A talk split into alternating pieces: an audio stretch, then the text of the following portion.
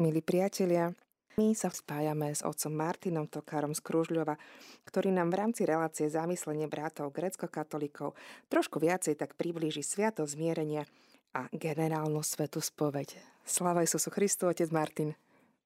Sláva. Tak nech sa páči, ako to je s tou sviatosťou zmierenia? Milí posluchači, Radia Maria, srdečne vás všetkých pozdravujem a dnešný večer by som sa veľmi rád s vami podelil o niekoľko myšlienok súvisiacich práve so sviatosťou pokania a zmierenia. Takisto sa budeme venovať aj téme, ako je generálna sveta spoveď. V západnej cirkvi sa začalo adventné obdobie pred sviatkami narodenia Ježiša Krista. Vo východnej cirkvi prežívame pôstny čas Filipovky, v ktorom sa duchovne pripravujeme na radostný príchod Božieho Syna na svet, na jeho vtelenie a prebývanie medzi nami. Zrejme takou neodmysliteľnou súčasťou duchovnej prípravy veriacich na tieto radostné sviatky je aj prijatie sviatosti zmierenia, o ktorej si v dnešnej katecheze poviem bližšie a pripomenieme si to najdôležitejšie, na čo pri príprave na túto sviatosť nesmieme zabúdať. Skôr než budeme hovoriť o svetej spovedi, povedzme si najprv, čo je to vlastne tá sviatosť zmierenia a pokáňa. Podľa katechizmu katolíckej cirkvi radíme túto sviatosť, alebo inak povedané tajomstvo vo východnej cirkvi, medzi sviatosti uzdravenia. Podľa trikotomie východných otcov, ktorá sa zaklada na Svetom písme, sa človek skladá z tela, duše a ducha. A vieme, že jednotlivé elementy tejto trichotomie človeka spolu navzájom veľmi úzko súvisia. Existujú napríklad psychosomatické choroby, a čo je podstatné, sám Kristus uzdravuje vždy celého človeka. A tento prístup vidíme napríklad v udalosti z 2. kapitoly Markovho Evanelia, keď Ježiš uzdravuje ochrnutého človeka na duši i na tele. Kristus, lekár našich duši a našich tiel, má záujem od človeka, o jeho zdravie a spásu a preto nachádza ten najlepší spôsob, ako človeka uzdraviť. Kristus sú to sviatosť, zmierenia a pokáňa, ponúka ako istý liek na hriechom zranené srdce človeka. Je to predovšetkým iniciatíva Boha, ktorý nám ide naproti a hľada nás podobne ako hľadal Adama v raji. Keď nás nájde tam, kde sa nachádzame, osloví nás otázkou, kde si? Podobne ako sa pýtal Adama. Kde si? Čo ťa trápi? Poď, porozprávajme o svojom živote. A tí, čo pristupujú k sviatosti pokania, dostávajú od Božieho milosrdenstva odpustenie urážky spôsobenej Bohu a zároveň sa aj zmierujú s církou, ktorú hriechom ranili a ktorá sa láskou, príkladom a modlitbami pričinuje o ich obrátenie. Tuto sviatosť nazývame aj sviatosťou obrátenia, lebo sviatostne uskutočňuje Ježišovu výzvu na obrátenie a proces navratu k nebeskému Otcovi, od ktorého sa človek odvrátil a vzdialil svojim hriechom je aj sviatosťou odpustenia, lebo sviatostným rozrešením kniaza Boh udeluje kajúcníkovi odpustenie a pokoj. A nazýva sa tiež aj sviatosťou zmierenia, a to práve preto, lebo hriešnik príjma lásku Boha, ktorý zmieruje, ako vyzýva poštol Pavol vo svojom druhom liste Korintianom. Nechajte sa zmieriť s Bohom. A kto žije z milosrdnej Božej lásky, je pripravený odpovedať na pánovú výzvu z Matúšovho Evanília, choď sa najprv zmieriť so tvojim bratom. Môžeme povedať, že podstatou tejto sviatosti vždy ostáva stretnutie Božej lásky na jednej strane a ľudskej slabosti na druhej strane, kedy sám Boh je iniciátor a prichádza v ústretí človekovi, aby mu odpustil, aby ho pozdvihol, aby mu vrátil Boží život, ktorý človek svojim hriechom strátil. Ak hovoríme o pokáni, za zmienku rozhodne stojí grecké slovo metanoein, ktoré Ježiš používa pri svojej výzve k pokániu na začiatku svojho verejného účinkovania. Toto grécke slovo najčastejšie prekladáme ako zmeniť zmýšľanie. Je odvodené z hebrejského slova šum, čo znamená zmeniť smer, pričom sa významovo myslí na zmenu smeru pri kráčaní. A v prenesenom zmysle slova znamená zmeniť nasmerovanie celej bytosti. Ježišova výzva metanoeite je do latinského jazyka preložená výrazom penitenciam agite, robte pokánie. A tu sa mohol dôraz vnímania pokánia klásť predovšetkým na kajúce skutky. Podstatná však zostáva hlavne tá vnútorná zmena zmyšľaní, čiže zmena postoja srdca. Táto skutočnosť je zdôraznená aj v kajúcej modlitbe, ktorá predchádza modlitbu rozrešenia. A to z prozbe za kajúcnika, kedy kňaz prosí, aby mu Boh udelil postoj pokánia. Východní otcovia sa nesústredujú v prvom rade na vonkajší skutok, ale oveľa viac na vnútornú prevrátenosť v srdci, na stav srdca, ktorý môže byť ťažký, hoci na vonok ide len o nedôležité priestupky. Obrazne povedané, je vždy potrebné vytrhnúť burinu aj s koreňmi, nestačí len tak povediať z pokosy. Sám Ježiš hovorí podobne. Počuli ste, že bolo povedané, nesudoložíš. No ja vám hovorím, že každý, kto sa na ženu, kto na ženu hľadí žiadostivo, už ňou cudoložil vo svojom srdci. Aj katechizmus katolíckej cirkvi rozlišuje medzi vonkajším a vnútorným pokáním, pričom jasne učí, že Ježišova výzva na obrátenie a pokánie sa nevzťahuje predovšetkým na vonkajšie skutky, na tak povediac vrece a popol, na pôsty a umrtvovania, ale na obrátenie srdca, na vnútorné pokánie. Bez neho skutky pokánia zostávajú neplodné a klamné. Naproti tomu vnútorné obrátenie pobáda k tomu, aby sa tento postoj prejavil vo viditeľných znakoch, v úkonoch a skutkoch pokánia. Vnútorné pokánie je radikálne preorientovanie celého života, návrat, obratenie sa k Bohu celým srdcom, zanechanie hriechu, obratenie sa od zla spojené s odporom k zlým skutkom, ktorých sme sa dopustili. Zároveň zahrňa v sebe túžbu a rozhodnutie zmeniť život s nádejou na Božie milosrdenstvo a s dôverou pomoc Božej milosti. Toto obratenie srdca sprevádza spasiteľná bolesť a spasiteľný zármutok, ktoré cirkevní otcovia nazvali animi cruciatus, čiže trízeň duše, a compunctio cordis, skúšenosť srdca. Kristus ustanovil sviatosť pokania pre všetkých hriešnikov svojej cirkvi, predovšetkým pre tých, ktorí po krste opadli do ťažkého hriechu a tak stratili krstnú milosť. Sviatosť pokania teda, teda ponúka novú možnosť obrátiť sa a znovu získať milosť ospravodlivenia. Cirkevní otcovia predstavujú túto sviatosť ako, tak povediac, druhú záchranu dosku po stroskotaní, ktorým je strata milosti. Tou prvou záchranou doskou je krst a tou druhou je práve sviatosť zmierenia, kedy sa človeku odpúšťajú hriechy. Na začiatok je potrebné objasniť, čo je to možno ťažký, respektíve smrteľný hriech, a aký je rozdiel medzi hriechom smrteľným a hriechom všedným, čo častokrát veriaci nevedia správne rozlíšiť. Človek upada do smrteľného hriechu, keď vykoná skutok proti Božej vôli vedome a dobrovoľne. To je, vie, že skutok, ktorý koná, je zlý a napriek tomu sa slobodne rozhodne, že ho vykoná. Takýmto skutkom sa človek s Bohom umyselne rozchádza, odtrhuje sa od zdroja svojho väčšného šťastia a smeruje do väčšného života bez Boha, ktorý nazývame peklom či väčšnou smrťou.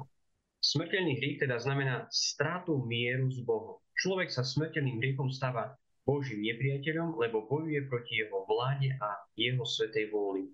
K plnému vedomiu a k plnému súhlasu sa ako podmienka k spáchaniu smrteľného hriechu pridáva ešte vážnosť materie. Kým žije človek na tomto svete, občas upadá pri najmenej do všedných hriechov. A pri všedných hriechoch sa však nejedná o vzburu voči Božej vôli. Je tu skoro nepozornosť či o akúsi nedôslednosť v duchovnom, morálnom živote človeka. Jednoducho povedané, všedný hriech je zlý skutok, ktorý človek vykoná nechtiac, neumyselne, teda buď si plne neuvedomuje, že koná zlo, alebo ho nekoná dobrovoľne. Zároveň je všedný hriech spojený zväčša s objektívne malou materiou. Všedným hriechom sa človek neoddeluje od Boha, zostáva živým Kristovým ľudom, môže naďalej čerpať z neho silu v boji proti hriechu, no predsa všedný hriech spôsobuje, že spravodlivosť človeka je nedokonalá a teda je nedokonalý aj mier, súlad s Bohom. Dosiahnutiu absolútneho zmierenia s Bohom, ktoré je nevyhnutnou podmienkou k získaniu života v Božom kráľovstve, je nutné sa zo všetných hriechov oslobodiť. Keď pokrstený človek upadne do smrteľného hriechu, neprestáva byť súčasťou Kristovho tela. Predsa však Kristova moc prestáva do neho prúdiť, keďže ju odmieta, lebo sa rozhodol ísť cestou hriechu. Možno povedať, že zostáva Kristovým údom, ale mŕtvým. Môžeme povedať, že je ratolesťou, ktorá neprináša ovocie, ktorá nečerpá živiny z toho Božieho života. A na to, aby sa smrteľným hriechom poškodený človek mohol opäť zmieriť s Bohom, slúži práve sviatosť pokánia a zmierenia. Drahí poslucháči, teraz si povedzme niečo ešte o platnosti prijatia tejto sviatosti zmierenia. Aby táto sviatosť bola kajúcníkom platne prijatá a tak mohla priniesť želané ovocie zmierenia s Bohom, musí obsahovať štyri zložky. Vyznanie hriechov, ľútosť, rozhrešenie a skutok zadozúčinenia. Predpokladá sa samozrejme aj piata zložka, ktorou je dôkladné spýtovanie svedomia, ktorá predchádza ostatné zložky. Pozorné spýtovanie svedomia by malo byť súčasťou každej prípravy na prijatie sviatosti zmierenia, aby sme detálne nahliadli do svojho vnútra a rozpoznali v pravde svoj stav pred Bohom, v ktorom sa nachádzame. Poďme si teraz možno tak povedať, čo je dôležité vedieť o význaní hriechu Kresťan, ktorý po krste strátil svoju spravodlivosť a mier s Bohom a chce opäť získať Božiu milosť, musí pri sviatosti pokáňa vyznať pred biskupom alebo kňazom jednotlivo všetky smrteľné hriechy, na ktoré sa po starostlivom spýtovaní svedomia pamätá od krstu alebo od posledného platného prijatia sviatosti pokáňa, ako aj okolnosti, ktoré menia druh hriechov. Vymenovať jednotlivo hriechy znamená zároveň povedať počet spáchaných skutkov toho istého druhu. Ak sa ich dopustil hriešnik viackrát, pretože každý zlý skutok je sám o sebe celým jedným hriechom. Čiže pri každom ťažkom hriechu je dôležité spomenúť aj počet týchto hriechov. Vyznanie smrteľných hriechov znamená, že sa kajúcnik sám postaví do pravdy, že hriešnik obžaluje sa pred Bohom zo svojich previnení a jasne označí skutky, od ktorých sa chce odvrátiť, od ktorých sa chce vyštancovať vo svojom živote. Pritom církev vrelo odporúča vyznať sa aj zo všetkých všedných hriechov, i keď to neprikazuje, pretože sviatosť pokáňa bola ustanovená predovšetkým pre znovu nadobudnutie spravodlivosti, ktorá sa stráca smrteľným hriechom cirkvi sa vyvinula istá prax, ktorej kajúcník po vyznaní svojich hriechov povie, na viac hriechu sa nepamätá. A tento výrok znamená, že kajúcník, hriešník, je rozhodnutý vzdať sa všetkých svojich hriechov, teda nielen tých, na ktoré si spomenul. Prijať sviatosť pochania znamená vzdanie sa celej hriešnosti a rozhodnutie podriadiť sa Božej vláde a jeho vôli. Ak by došlo k úmyselnému zamlčaniu smrteľného hriechu, bolo by to znakom, že človek, ktorý sa vyzná do svojich hriechov, kajúci, hriešný, si niektorý hriech pre svoj život ponecháva. Zotrvať vo viacerých hriechoch, či len v jednom, znamená zotrvanie vo vzbure proti Bohu a teda takéto nedostatočné vyznanie hriechov bráni úplnému zmiereniu človeka s Bohom. Ďalšou neodmysliteľnou zložkou sviatosti pokania je ľutosť. Ľutosť, môžeme povedať, že je zo všetkých úkonov kajúcníka najdôležitejšia.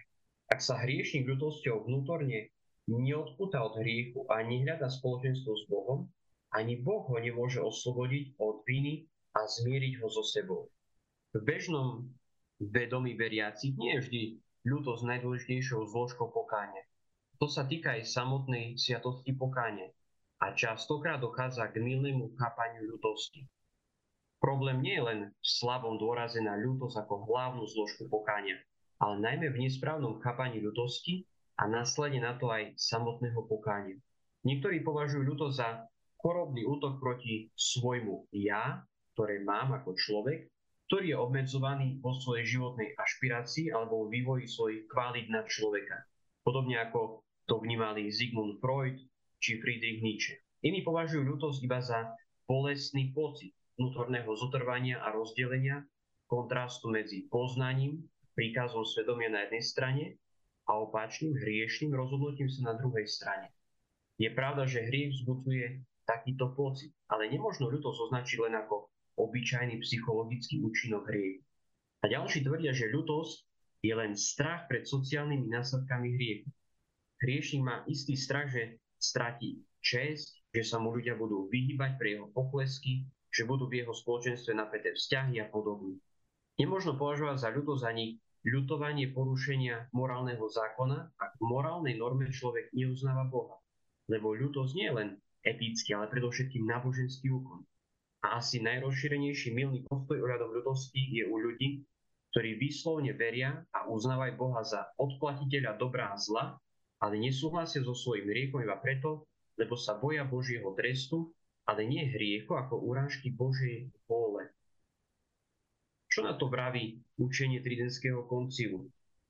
Ak by sme mali citovať vyjadrenie Tridentského koncilu v súvislosti s ľudosťou, tak ľútosť, ktorá medzi úkonmi kajúcníka zaujíma prvé miesto, je bolesť duše a odvratenie sa od spáchaného hriechu z predsavzatí viac nehrešiť.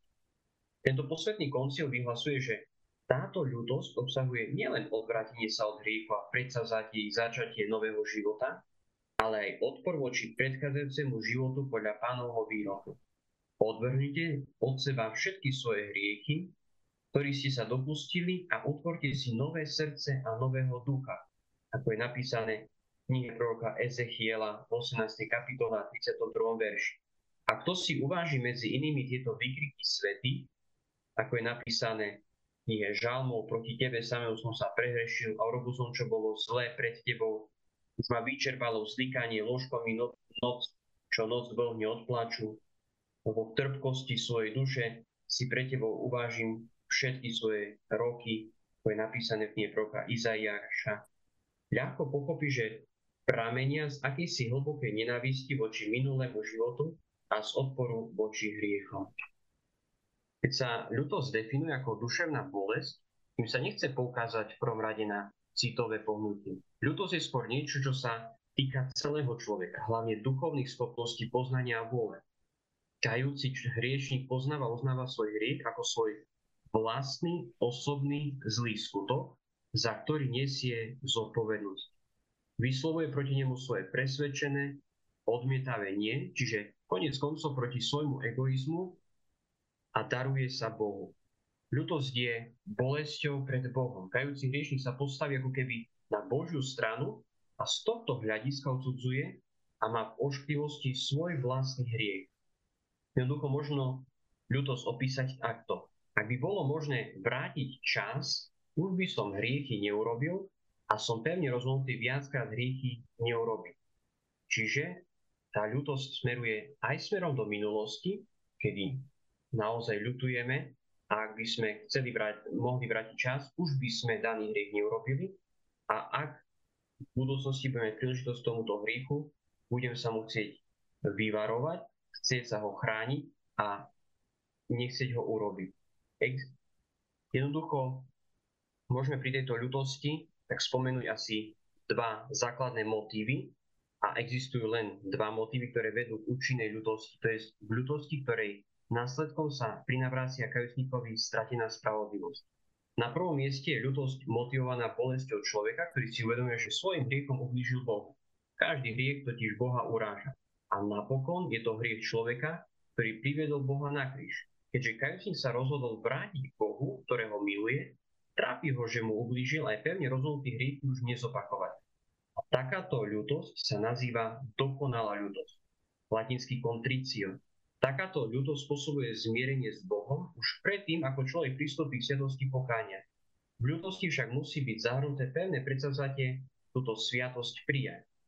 A druhá možná ľutosť je motivovaná zármuchom kajúcníka, že sa svojim hriechom odvrátil od milovaného Boha a tým aj od väčšného života s ním v nebi. Táto ľuto sa nazýva nedokonalou, latinsky atricio, a je účinná jedine v spojení so sviatosťou pokáňa. Ľutosť motivovaná akúkoľvek inou pohnutkou smierenie s Bohom neprináša. Vždy sme povolaní k tomu, aby sme mali ľutosť dokonalú. Čiže uvedomať si svoje hriechy z lásky k Bohu. Že chcem sa zrieku svojho hriešného stavu z lásky k milosrdnému Bohu, ktorý mi tieto hriechy odpúšťa. O vyznaní hriechov kniaz alebo biskup udelí napokon kajúcníkovi, ktorý vyzná svoje hriechy, rozrešenie. Rozrešenie spôsobuje, že Boh opäť príjma kajúcníka tak, ako príjma milosrdný otec svojho marnotratného syna. Jeho hriechy sú odpustené, cesta pre prúdenie Kristovej moci do jeho ratolesti, ktorou je ten kajúcník hriešnik, je opäť otvorená a takto Bohom prijatý človek znovu dostáva od Krista schopnosť žiť zmierený s Bohom a tento mier privázať k dokonalosti, v prvom rade skutkom zadozučnenia a potom prostredníctvom príjmania Eucharistie i ostatných Božích spasiteľných darov.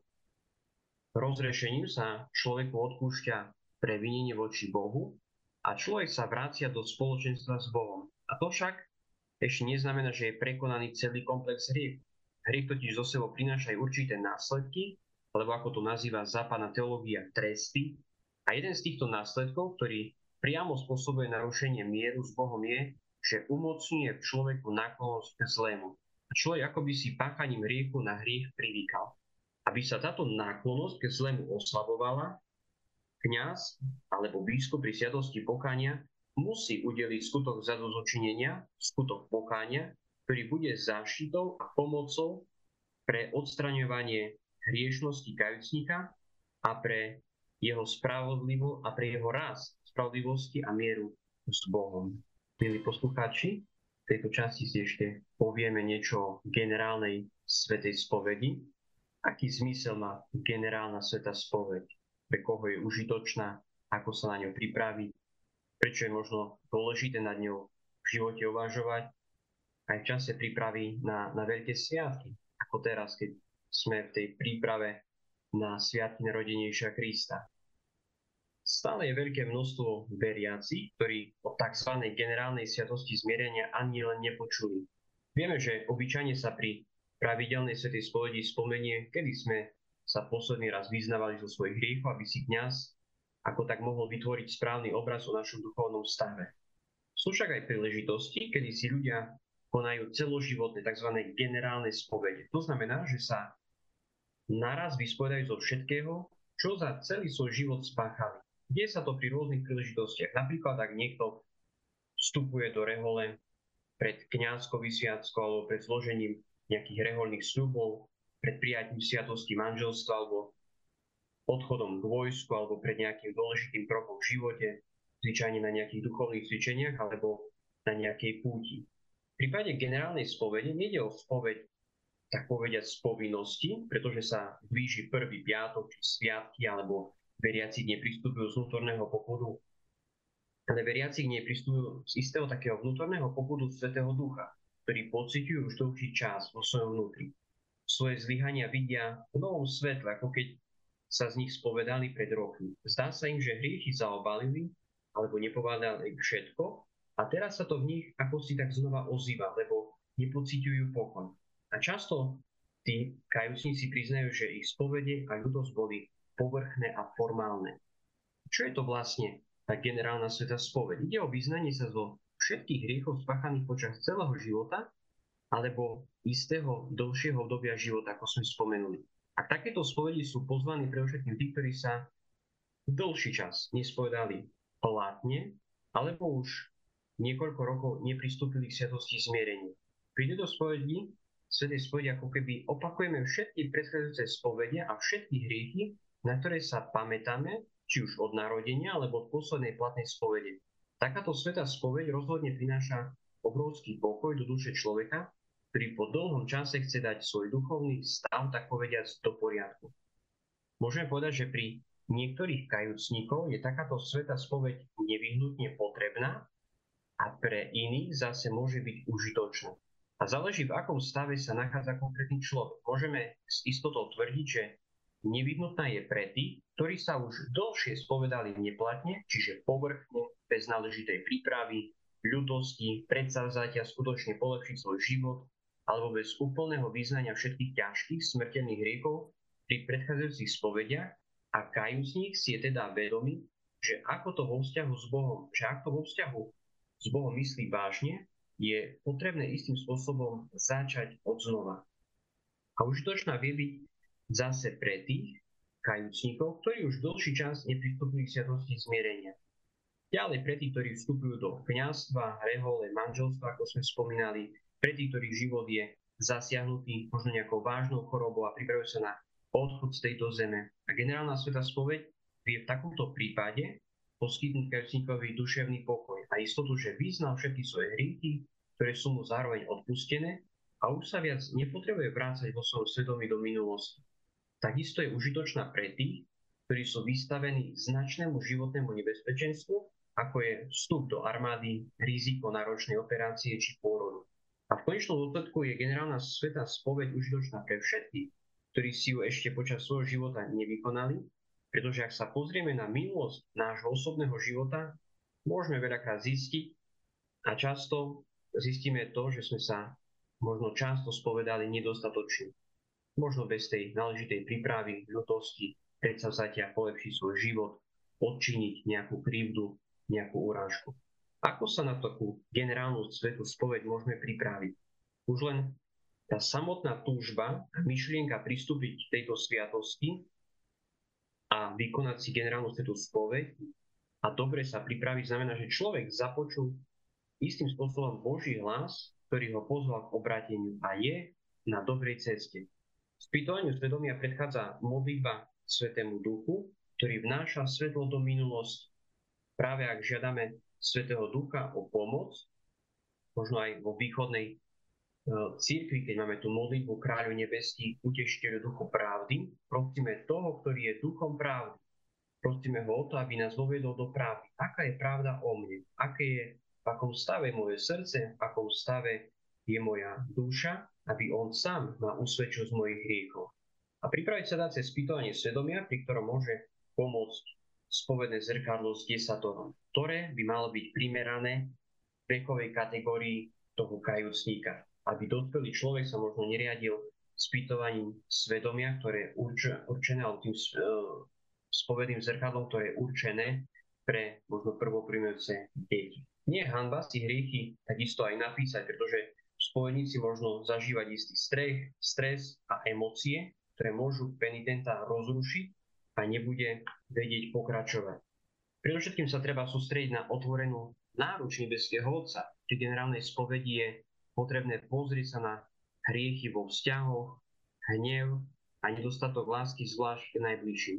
Často si ľudia pri tejto spovedi tak viac uvedomujú, ako zanedbávali vzťah k Bohu, vynechávali modlitby a pristupovanie k sviatostiam. A veľakrát aj to pristupovanie k sviatostiam mohlo byť svetokradežné kedy príjmali sviatosť zmierenia v ťažkom hriechu, s neochotou polepšiť sa, s neochotou vyznať všetky hriechy, následne možno príjmali Eucharistiu s ťažkým hriechom, svetokradežne a tento stav postupne zatvrdzoval srdce človeka a človek ako keby sa ocitol v začarovanom kruhu a nemohol sa odtiaľ sám ako si vyslobodiť. A preto aj tá myšlienka na generálnu svetu spoveď môže byť naozaj tá správna, kedy človek začne tak povediať od znova. Mnohí sa veľmi trápia takisto pre hriechy, možno nečistoty, ktoré vykonali kde si v mladosti a je dobre vyznať tieto zlyhania tak, ako si ich človek pamätá a zažije skutočné oslobodenie, pretože Boh chce oslobodiť, uzdraviť srdce človeka. Na generálnu svetu spoveď potrebujeme pochopiteľne aj viac času. Vyžaduje sa náležitá príprava, ktorá spočíva prvom rade v dôkladnom spýtovaní svedomia a rovnako sa odporúča aj výber takého spovedníka, ktorému človek dôveruje a bude mať aj vyhradený, vyhradený dostatočný čas na vypočutie takejto spovede. Pri príprave na svetú spoveď, a nielen na tú generálnu, je potrebné dbať aj na dostatočné zadozučenie, ktoré je s dosiahnutím odpustenia spojené. Často sa môže stať, že si človek myslí, že je dostačujúce význať svoje hriechy a uľutovať ich pred kňazom. Avšak sme spôsobili niekomu nejakú škodu, či už materiálnu alebo duchovnú, je potrebné túto škodu nahradiť, respektíve napraviť nejakú krivdu náležitým spôsobom. Takisto je potrebné myslieť na odpustenie svojim blížnym. V prípade neodpustenia nie je možné žiadať Boha o odpustenie hriechov, na čo Ježiš poukazuje aj v Evangeliu. Rovnako je dôležité dať si predsavzatie chrániť sa do budúcna nielen hriechu, ale dokonca aj príležitosti k hriechu. Že naozaj vynaložím to také úsilie, aby som sa v budúcnosti chránil každého hriechu a každej príležitosti hriechu. Aby som sa usiloval žiť svetý a dokonalý život. Už pri príprave a spýtovaní svedomia je dôležité si vzbudiť dokonalú ľudosť za všetky hriechy, spáchané či už vedome alebo nevedome. Pri tej generálnej svetej spovedi tiež potrebné ozrejmiť spovedníkovi, čo je tým dôvodom pristúpenia práve ku generálnej svetej spovedi. Či sa jedná o prvú generálnu svetú spoveď, alebo opakovanú. Či je v danom prípade nutná, alebo osožná. Ale predovšetkým, či už hovoríme o pravidelnej svetej spovedi, alebo hovoríme o generálnej svetej spovedi, vždy je potrebné myslieť na to, že ak človek pristuje k svetosti zmierenia, chce zažiť lásku a milosrdenstvo nebeského Otca. Preto nie je nikdy dôvod na strach. Nie je dôvod, aby sa človek ako si bál pred prijatím tejto sviatosti. Veď v konečnom dôsledku aj ten kňaz je, je hriešnik, má svoje hriechy, má svoje možno ťažkosti, problémy, s ktorými takisto prichádza k sviatosti zmierenia. Ani vtedy, keď zistíme nedostatky pri svetej spovedi, sa nemusíme ničoho báť. Je to taký zvláštny milostiplný uh, skutok pre dušu a duši, ktorý nám má priniesť radosť, pretože Boh nám umožňuje nový začiatok, otvára nám cestu pokoja a zmierenia. A nebojme sa aj teraz, možno tak pred sviatkami toho Božieho narodenia, prísť v pokore pred Ježiša, zložiť mu k jeho nohám všetok náš hriech, ktorý nás opantáva, ktorý nás zotročuje, ktorý nám bráni prežívať v živote radosť a pokoj. Aby sme sa naozaj nebali vložiť do Božích rúk svoj život, aby sme sa nebali mu odovzdať hriech, pretože Kristus na nás nepoukazuje prstom, že sme urobili to alebo ono. On nás neodsudzuje. Podobne ako neodsudil ženu, cudzoložnicu, ani nás neodsudzuje, ale chce nám darovať pokoj, aby sme vyšli v pokoji, aby sme viac nehrešili, aby sme viac už svojej duši neobližovali. To je to je to možno také základné v tomto všetkom pochopiť, aby sme v prvom rade videli Božiu lásku, ktorá nás objíma, ktorá nás naozaj zahrňa všetkým potrebným požehnaním, ktorá nám odpúšťa a naozaj naše hriechy sa vo svetle toho Božieho milosrdenstva, jeho lásky trátie. Naozaj naše hriechy sú nič v porovnaní s Božou dobrotou, s Božím odpustením. Preto chcem pozbudiť v tomto predvianočnom čase prvom rade seba, ale aj vás, milí posluchači Radia Mária, tomu, aby sme si vykonali dobrú svetú spoveď. Naozaj s tým úmyslom patrí Ježišovi odozať mu hriech a prijať odpustenie, aby sme s radostným a pokojným srdcom mohli slaviť sviatky Božieho narodenia. Milí poslucháči, a to bol otec Martin Tokar z Kružľova, ktorý nám priblížil Sviato zmierenia a generálnu svetu spoveď. Veľká vďaka, otec Martin, za to, že ste sa s nami spojili. A keďže máme nejakú tú minútku, dve, ja vás vyspovedám, ak môžem, ale tak ináč, ako ste spomínali. Predstavte sa nám trošku, trošku nám možno približte uh, vašu farnosť Kružlov.